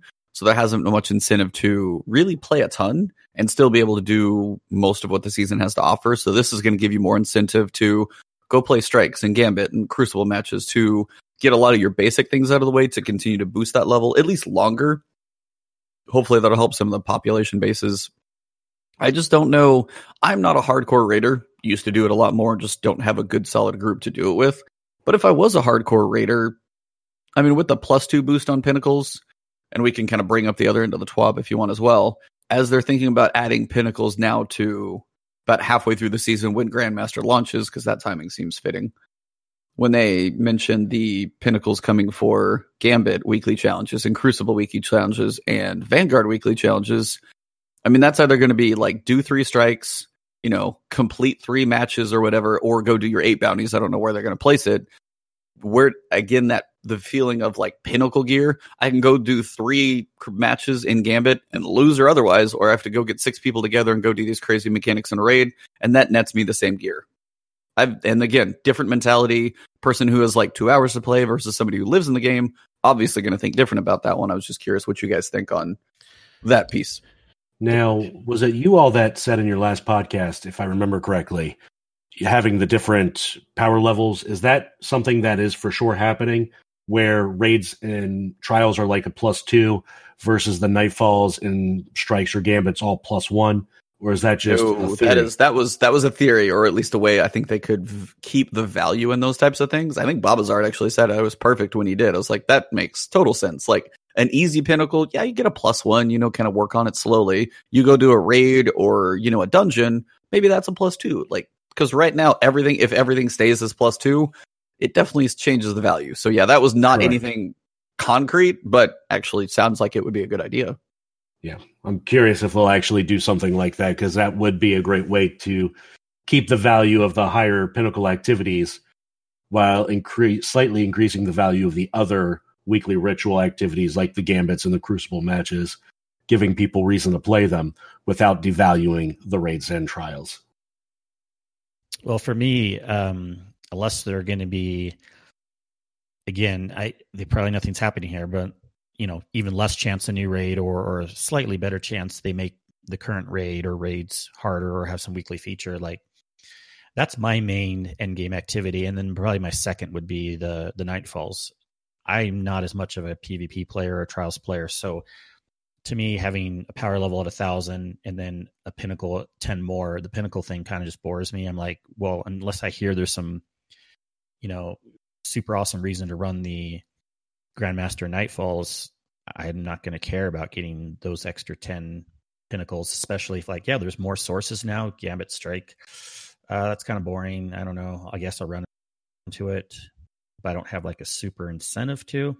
The very first season of this year, you know, Shadowkeep, there was more reasons for me to go for that plus 10 pinnacle because it would help me immensely in the raid and immensely in the in the nightfalls. But now i'm noticing more this season and probably even more the next season until we find out more what's going on. I just don't have a reason to run for the pinnacle especially since i'm not going to be trying to be an iron band or uh, why do i keep saying iron band trials try hard you know Yeah. So, I mean, that was covering my question. So it's just going to kind of be a wait and see, but I think they do have to consider the value of the hardcore player for the gear that drops for them. So that's just one of those things they can't forget about. Yeah. And, and loot, like, what do we, that's a whole discussion too. Like, what can we even guess will be reasons for running these Grandmaster Nightfalls? We already get, you know, Ascendant shards from the, you know, not maybe every single time, but um, what else can they add that would make it so that these Grandmaster Nightfalls are, are worth running? Did you guys have any ideas? I don't really. That's why I'm kind of like, you know, I'm kind of at a loss myself. You know, uh, you could say, yeah, some some more new weapons, I guess. Uh, it's a Ten? tough one. There really isn't any reason that I could think of to to really run them unless they pack away into the loot pool something that would drive most people to go in there. I love emotes, and without having to go to Eververse, um, there you go. if they if they do something like a cool emote or something, you know, it doesn't even have to be the most amazing thing in the world, but something that I could use occasionally, and I don't have to spend a thousand silver on it, but I just gotta bust my rear end to go get it out of a out of a 980 then yeah, I'm going to go find a group and I'm going to do that because I want it. And it doesn't cost me anything other than my time and a little bit of fun to do it. Yep. I think that would be a good reason. Or if they came up with some weapon that's crazy hard to get and you got to go through a 980 to get it, yeah, maybe that could be a way to to bring relevance to it. I mean, I've been wondering the same thing in my head because being a Nightfall guy, I sit there and I look at the 980s, and yeah, our levels getting up there a little more, so they're not quite as daunting as they were. But still you look at like eight modifiers and they're all negative. And I'm just like, okay, so Masters 980, eight things working against me, luck loadout, more champions, every mob dies into a pool of fire that's on the floor. And and if an, a boss does push you back, they're going to push you harder and faster and more damage. And I'm just like, that's already there. what else are you going to do to me just to make these things either harder and and that's where I get to the point of like it's got to be a point to where it's not just like unfun. Like, and right. I don't know if you add, hey, if you add four more modifiers on there and they all still suck, like, do I even want to do that? And then the other side of that coin is like, okay, so if you make it really hard, you put some cool loot back there. Are you telling me you're finally going to put strike exclusive by this behind this ridiculous 1020 power level nightfall ordeal with 12 modifiers and some people are like finally you give a strike exclusive loot and you're going to make me pull, blow my brains out to get it like somewhere I don't, and that's where I was like, I've really got to see what they do with these things because I'm very, very curious. Because I don't know what the loot can be. Like if you do strike strike exclusives, like I loved in Destiny One when you go kill the Fallen Saber and you get his him as a hat, and I'm like, you get him and you wear him as a helmet, or the Dark Blade, still my favorite helm for the Titan. That thing looked amazing. Um, yeah. And those were in the strikes. They weren't, yeah, they're not in like this 1020 level Grandmaster. Yeah. So like the strike exclusive loot not being in the game, I think has really hurt the strikes a lot, especially as the newer ones, they haven't even put anything in for those. Like Broodhold and Scarlet Keep don't even have strike exclusive. So when they come up for a Nightfall, you're like, there's less of a reason to even grind. You do your one and then you're done, but there's no exclusive in even the new ones. So I'm going, I'm really confused on what there's going to be. And the reward wise, do you need two golf balls instead of one? Do you always get an exotic, but it's still just an RNG roll? I don't know what it can change except a seal. And uh, I don't know. This one has me scratching my head in so many ways. I wish I could see like the Bungie whiteboard about all this stuff because I can't figure it out in my head. I don't know. So exactly how I'm feeling. In some ways, I'm super concerned about what might be coming up, and in other ways, I'm also, you know, we don't know everything yet. And it seems like we definitely know they're holding more back from us this coming season than what we knew up front last season. So I'm just hoping there's like just some cool bombs that are dropped upon us, on at least as far as okay, these are the reasons why you're running these we couldn't even imagine, or maybe it is some good loot and they're not that bad. So I'm, that's what I'm hoping for, anyways. Well, we'll see when it comes up. We already know the roadmap of what they're showing us this time around is seems like a little less information than from the previous time. We we don't know what the exotic quest is for, for which exotic weapon, right? Yep. We can only speculate on that. Um, we can only speculate on some other things. I'm really intrigued on some of these PVE activities, what they will be. And I'm happy to hear that it's a little more nuanced than what we first thought. Uh, there was some clarification going around that three separate things there's the Seraph Towers, the Seraph Bunkers, and then the legendary Lost Sectors. Now, the Seraph Towers and the Seraph Bunkers, they're part of the free to play grouping. So anyone can go into those. So my guess, I don't know what you think, but wouldn't that make sense to have those more like a public event, like anyone can go into them? It's probably not going to be like a match made activity. Maybe yeah, it like seems like the them. tower for sure is going to be like a public event, as it seems to be pretty open in spaces. At least the video showed like a tiny clip on the moon that's like, well, if you're on the surface of the moon, that's a pretty public space. So I don't think those will be hidden away. Yeah, maybe kind of like an EPS type thing where you, people can just move over to it and, and work on it. Who knows with the bunkers, but maybe also too. Now I saw there's a couple images of where they show openings to. I'm assuming these are the bunkers. I guess they could be the legendary lost sectors, but um, one shows on the moon, kind of near, close to the spawn point, off to the left, and you can see an opening into the ground. And I believe actually the title underneath the picture did say it was a Seraph bunker so that'll be interesting if we that looks also like you just drop into it. Um, obviously, probably an instant space, but uh, who knows if it's going to be match made. But then with the legendary lost sectors, with this being part of the season pass, maybe that could be a match made activity. That'll be hard to know too. Like, what are these legendary lost sectors? I mean, are they the regular lost sectors just ramped up, or are we getting something totally new? Is it match made? Is it not? Um, I kind of would like one small match made activity. So maybe maybe we can add that and, and see how it goes there. Yeah, I mean, I'm kind of with you on that one. That's it. There, there seems to be a decent amount out there. Um, I mean, it sounds like if you go two week, two week, two weeks, like March 10th seems like EDZ for the bunker and lost sectors. March 24th, the moon. April 7th, IO. After that, no idea. So you sounds like you got like it seems like we've got activities for the early part of the season, and then the rest of it is Guardian games and then a giant question mark. So I am kind of curious how things end up falling. What's match made, as you said. I didn't even think about matchmaking actually. If lost sectors are going to have those or if the bunkers, if either has matchmaking, I don't actually know. Yeah, it's just fun to speculate. I feel like, and I think it's interesting too. Two of them are part of the uh, free to play, and one of them is part of the season pass. So um, you can see with that, and then of course we also get um, what do they call it? Uh, um, uh, Warmind um, weeklies, or what? What do they call those? Sorry, I'm blanking on that here. Wrath of the Machine is coming back. I heard it here. Totally. right, Sin. That'd be that'd be fun. Um, Rasputin bounties. Is that what it's called, or Rasputin challenges?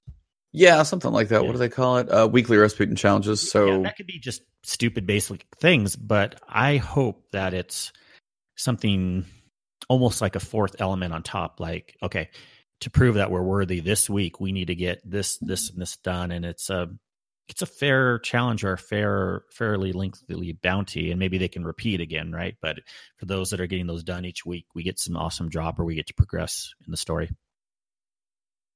Yeah, and those could even be just like the um, what am I thinking of? The Eris memories. They could do something like yeah. that to progress the story too. So again, a lot of wait and see, but they've got they've got some hidden nuggets in here. I'm hoping that uh, pay off decently. May not be like epic, but hoping a decent payoff is there. Do you hope or think you know we see that uh, we at least will have a cutscene uh, about? Do you think we'll have some story missions, kind of like how we had with the Saint 14 story missions? I've got to hope so because those are always really enjoy. Like the Saint right. 14's one set a bar really high. Like those were damn good. So especially the second one, saving him, and you got the tease of like the trials call outs, and everybody was like, "Oh, he's gonna call trials." Um, I don't know if you can go quite to his level because Saint 14 is such a famed character. As we're saving him, it feels very epic. So on this one, unless like Rasputin screaming at you and like crazy robot Russian, I don't know if they're gonna hit as well, but I would like to see at least a couple, something to move the story besides a weekly bounty or something. I'd like a little more, so we'll see. Yeah, I hope there's stories. Uh, it's funny, like these um, Saint 14 story missions. A lot of people knew about them, but they didn't understand exactly what they were, how cool they were, and and we had to kind of push people to run them sometimes too like oh be sure you get those done because they're actually some of the best content of this season something to do. And like oh yeah yeah they were cool. And i even noticed early on too that they would ramp up in difficulty depending on how many people you're playing with because i played it solo the first time and then i played it again with sin and then i think the second mission i went in with the three stack and i noticed that i just I forget what it was, if it was more yellow bars or what, but they actually did ramp up, which I really appreciated. Like, oh, that's some smart thinking that Bungie did there. Nice. All right. Sin, just I was like, Sin, I feel like I've talked over you, so I apologize about that. Yeah. Oh, no, ahead. you're quite fine. I'm, I'm, just looking at the roadmap here, but um, yeah, I'm that's exactly you guys are talking. I'm going through and I'm just skimming over all the information that I've been missing out on on covering and keeping up with but I think you're right, Kingsley, because you jumped in with me on that mission, and it definitely seemed a little beefy when you and I were running that mission together. Yeah, it was not hard per se, but a little tanky, like taking everything down, and gave us uh, enjoy being in the mission for opposed to just like, oh, we melted them with two Nova bombs or something. You know, we we actually were in there for a bit, so it seemed meaningful. Right. Yeah, I think I did that solo, so I didn't know it actually got harder. So that's kind of cool. yeah, it's these little things that I almost wish that they would tell us more of. Um, because then people could be like, oh, maybe I would actually want to run it with someone else to make it a, a different experience. And you can't really go back and do those, right? Unless you bring another character through or you're running them with someone who is at that step.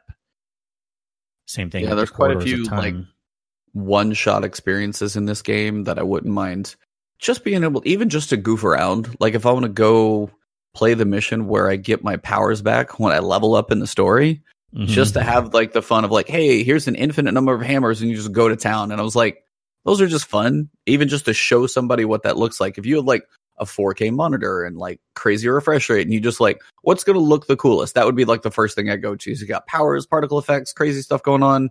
I mean, that would just be an easy thing and you'll never get to play it again. And I'm just like, kind of sucks that some of that stuff is just hidden away after it's used one time. Very true. Yeah, those are those are always like when I hear someone running through something that oh yeah I'll, I'll run through that with you because I got to experience that once or twice, but it's been a while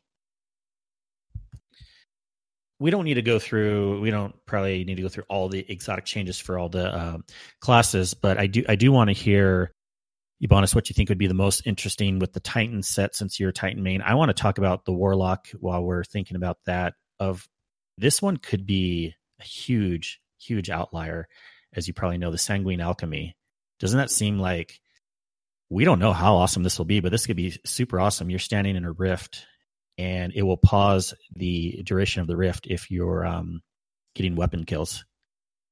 Yeah, I was like previously. So I was just gonna say previously, it seemed like more of a PvP one to see through walls, but this thing's got potential in PvE oh, yeah. to just start melting stuff. You put an empowering rift down, scout rifle at range, whole bunch of low level stuff. Yeah, I think you'd be cooking for a while there.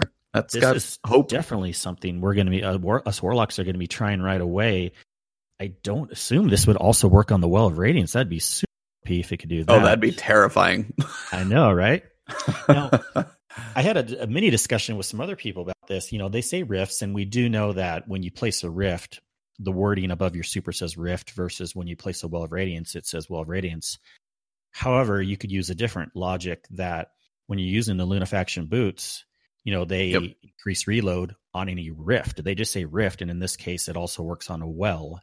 So that would be way crazy. There will be some testing going on. It sounds like that. I didn't even think about Well of Radiance. Um, yeah. yeah. that's whew, that'll change some things. You would I'm think really they would test it for that because they're so afraid of wells being too powerful. Or, I mean, the hunter's got a shot in the foot again for uh, Orpheus rig. Like, yes, there's certain things they tend to have a pretty close eye on, but I don't know. We'll have to see. That's now I really want to know.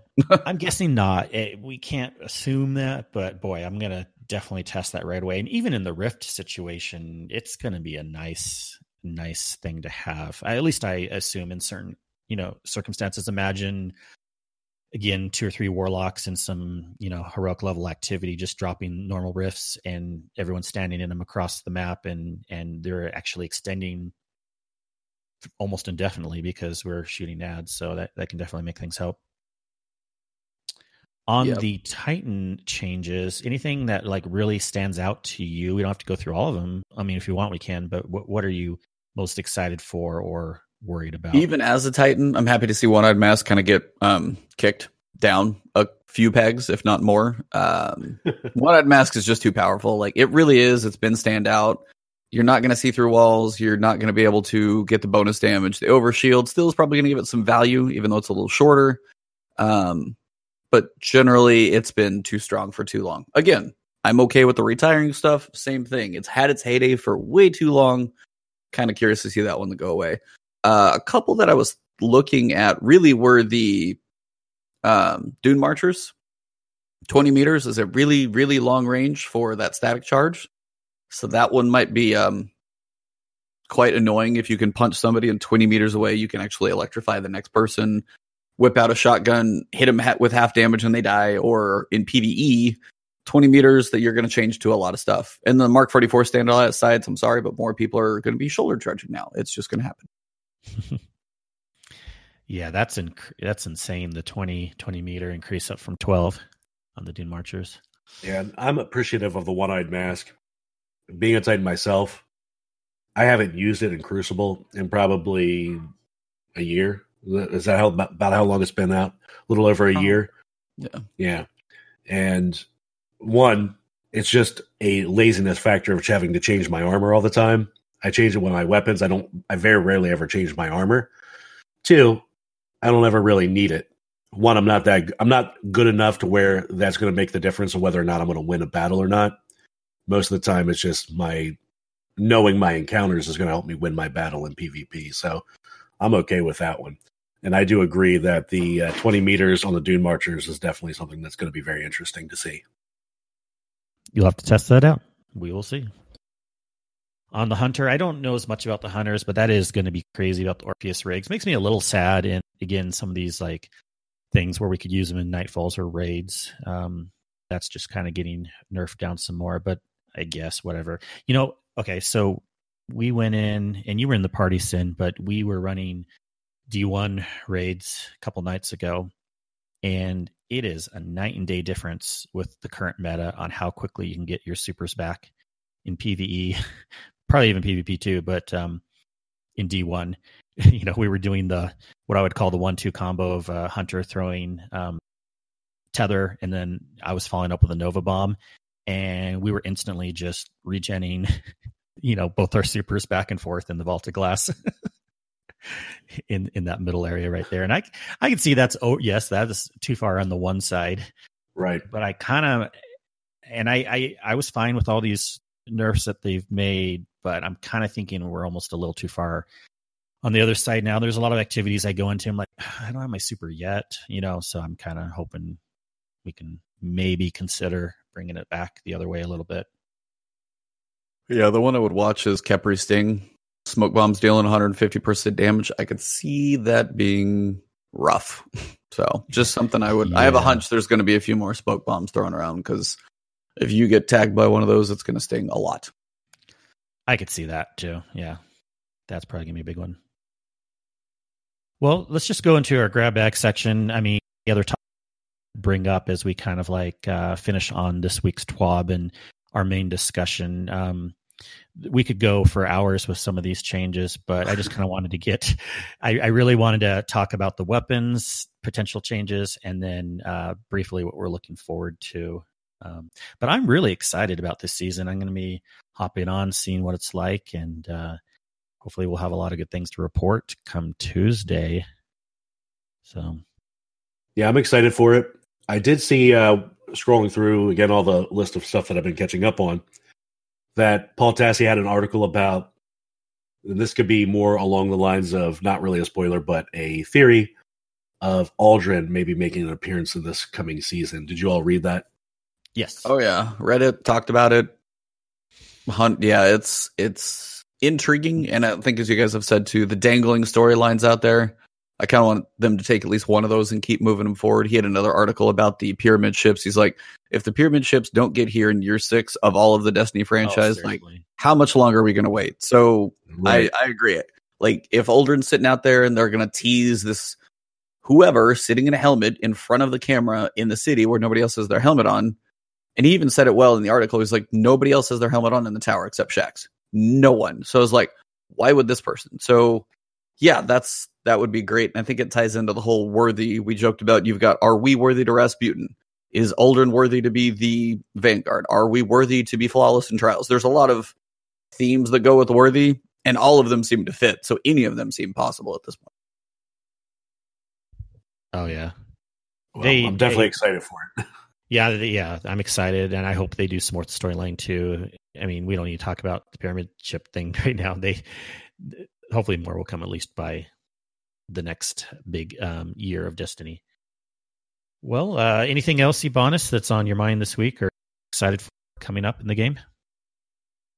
Uh, I mean, I think just kind of very curious. Yeah, I was like, we went through most of it. I think it's just going to be kind of an intriguing season. I think we've got a couple unique things in different places. You know, Lost Sector is getting maybe a reskin. Maybe there's champions sitting in there. Who knows? The public event spaces might get used a little more because it was the nice thing about the moon having the Vex public events have some value. More people would be patrolling that area, and hopefully, this will give some life to the patrols outside of your basic stuff that you need to do. And just very curious about the story to see of all the threads as we're talking about Uldren and Rasputin and Zavala and Anabray or Anabay for some all of those yes. pieces. Uh, she's she's back. Yeah, so all of those pieces seem like they've got potential to really keep this narrative going forward. I mean, he talked about in the director's cut having narrative momentum, using his terminology. Seems like they're setting up a lot of potential for that this season. So I think the activity should be fun. We know there's going to be weapons. I'm still scratching my head over Grandmaster Nightfall's Guardian games. Those sound actually cool. No clue, but it's got potential to be fun. But I think the narrative over the course of the next three to six months, especially going into September, really has me curious where they take it because they've got potential. Just can they deliver? That's totally true. I'm I'm very optimistic these days, but it's a, always a caution. Uh, we will definitely be continuing this discussion. I'm interested to see what you think about in your podcast also, and your videos and Twitter tweets, and we'll continue this also. It'll be fun to see where these Grandmaster Nightfalls go, and we'll definitely have to follow up on that uh, down the road for sure. Well, um, boy, it's been such a pleasure uh, having you on today on our podcast. But there is one very important oh, question that's coming. I was oh, going to get oh. Yeah. always, always the little thorn in the side. You're not quite done. You're not quite done. Got, the, got that special question. I could I can mix it up and and uh, confuse in. Uh, what's your favorite car model, Ebontis? that is car not, model. No, uh, no. I mean, I'll answer the question. For me, it's the Corvette. For years and years, it's been a Corvette. I mean, I love McLarens and Ferraris and Lamborghinis and stuff, but I had a Corvette, so I'm biased. Um, but as it continues to evolve, like I had a C6, uh, 05, and the C7 got better, and it's always like, can they? And I fell in love with like the it was the 2000. Oh, what was it? It was the C5 Z06, and I was like, what what that car was capable of, 400 horsepower for the price, and I've just I've loved Corvette since. I mean, I've loved every car. I'm a car guy on top of many other weird ass hobbies, but um, yeah, Corvette is one that I've always been very attached to for a long time now. Hey, I'm glad I asked now. No, I that's excellent. I'm looking up some yeah. uh, pictures here of the C5. Yeah, the C8 is gorgeous. C8, yeah. No, that is that is awesome here. What was the actual question? Since apparently that wasn't uh, it. not as important as this one. Not as interesting. No, it can still be interesting. Uh, what we like to ask people: What is your favorite dessert? Oh God, this is a loaded question for me. That's right. a problem. Um, I have a huge sweet tooth, so it depends on mood, um, want. I mean, I can go anywhere from like candy bar. A really fresh Butterfinger is good. I love Sour Patch Kids if I'm going like gummy candy.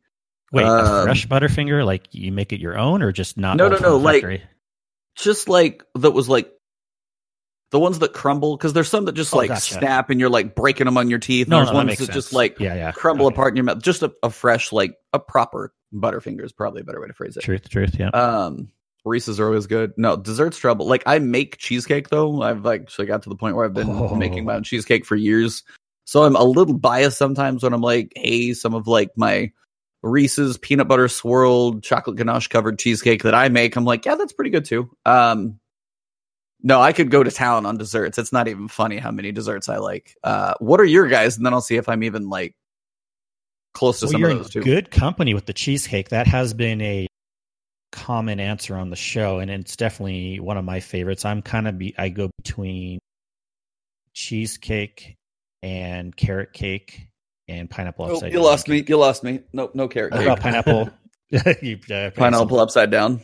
Is that yeah. what you were going to say? Yeah. Uh, I don't really ever crave that one. I probably haven't had it in forever though. I might appreciate I know, it, it more, like but old school. But yeah. I definitely cheesecake. Um, there was a, a, cheesecake pineapple upside down version that I had recently. It was just, you know cheesecake with the pineapple. That's a combination, but it was pretty good. Yeah. yeah. Nice. And Cyn, you're kind of like, well, go ahead. I was. I think I, I was going to say I was snacking on Twizzlers while you guys were talking, so I had the candy oh, right at my see. desk. So there there are so when it comes to like okay i've done my i've have tried way too many candies so yeah um i have to work out a lot to try and maintain some level of non-fatness um no when it comes to licorice like twizzlers don't do it for me anymore good australian licorice especially like red like raspberry flavored those if oh, i can find are good. the way to go like there are levels of licorice and Twizzlers don't even remotely cut it anymore. So there are much better licorice. If I could, if you want to know, let me know, and I can send you a link to about a pound or two pound bag on Amazon. They're better. They're but they're like some are a little chewier, some are a little softer. So everybody has their tastes. But no, good red Australian licorice is yes. You need to slide those into my DMs. that's that's not hard to do. We'll start a start a, a, licorice co-op where we send it back and forth to everyone. Now, the proper desserts that I go for is tiramisu. That okay. is That's that is my go-to. Yes, with with your rum on the side, right? rum, rum in particular, especially. Uh, now I'm out of my bumbu, so I'm I'm. I'm oh no! What will you do? That's why I got the bourbon out. Panic! Cyn's about to die. He's out of his bumbu. oh man, I'm getting a theme um for your uh, choices of things, but that's totally fine. right. Um, no, yeah, it's like cheesecake can be good. Um, I'm trying to think of anything else. I love a really good also either apple or cherry, not pumpkin. Not a big fan of that anymore. I won't hate it, but don't love it. A Dutch apple crumb, um, apple or cherry pie as well. And then key lime pie. Oh god, I almost forgot. Key lime pie is really high up there oh, too. Good key lime. That pies. can be good too. Yes. Yeah. See, we always talk about this, and then we get hungry. Okay, what? Yeah, you're gonna... killing me here. Come on. I know we need to create a Guardian Hub uh, dessert cookbook one of these days, and just have like a list of everyone's. Uh... That's one of those things that's on that to do list that we just never find enough time to do. Oh, there's never enough time. That's that's the truth. Yep. Well, we at least have enough time to podcast. And again, we really want to thank you for coming on today. Ebontis, thank Absolutely. you so much. Absolutely. It has been a lot of fun. I always enjoy talking about Destiny and appreciate the honor of just even being invited to anybody's podcast that you would even think of me. So thank you very much. It was an absolute pleasure. Yeah, definitely sure. appreciate you. Thank you.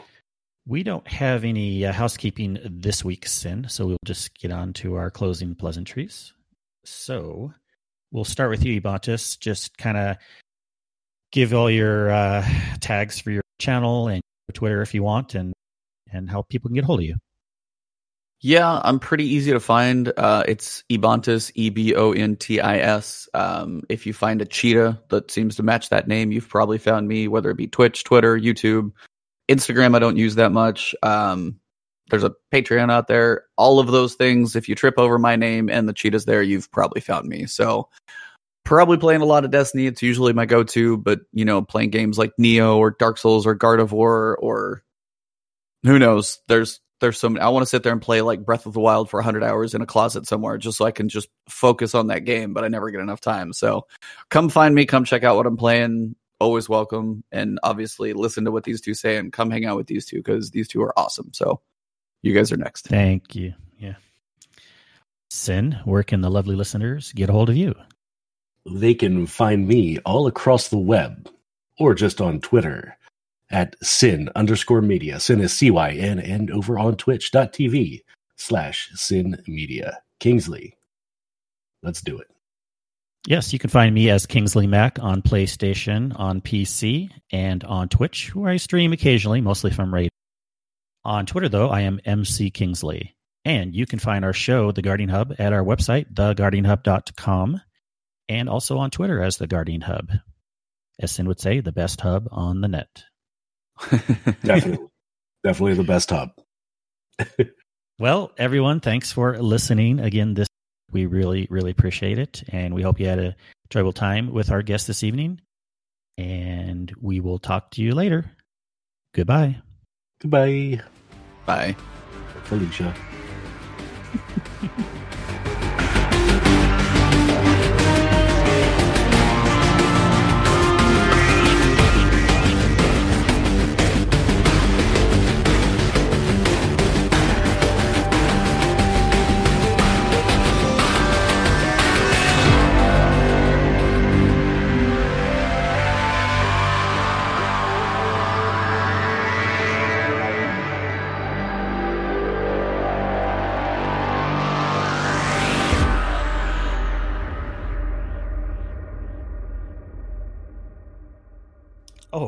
I should have asked where do you where'd you come up with the idea of a cheetah? What's uh it's my favorite animal, actually. Okay. That one's easy. I know easy. more about cheetahs yeah, than I probably should. I've watched like documentaries and videos and slow mo shots of a cheetah running few like quite a bit. So no, cheetahs are just favorite animal. So you're and, saying you're as fast as a cheetah? Hell no. I like what you said about uh, you're like, yeah, I like to get all the you know, I get I like to do the hard stuff, but not a speed runner. that's me too. I like I, I like to get stuff done in the game, the hard stuff, but I just and then I see these speed runners and they're like put me to shame. They're like, oh, it's even old games just because I've been gaming for so long. You see some people run, whether it be like Mario sixty four or who knows what, and you're just like, how how what how in the hell is all that possible? So no, that stuff's impressive.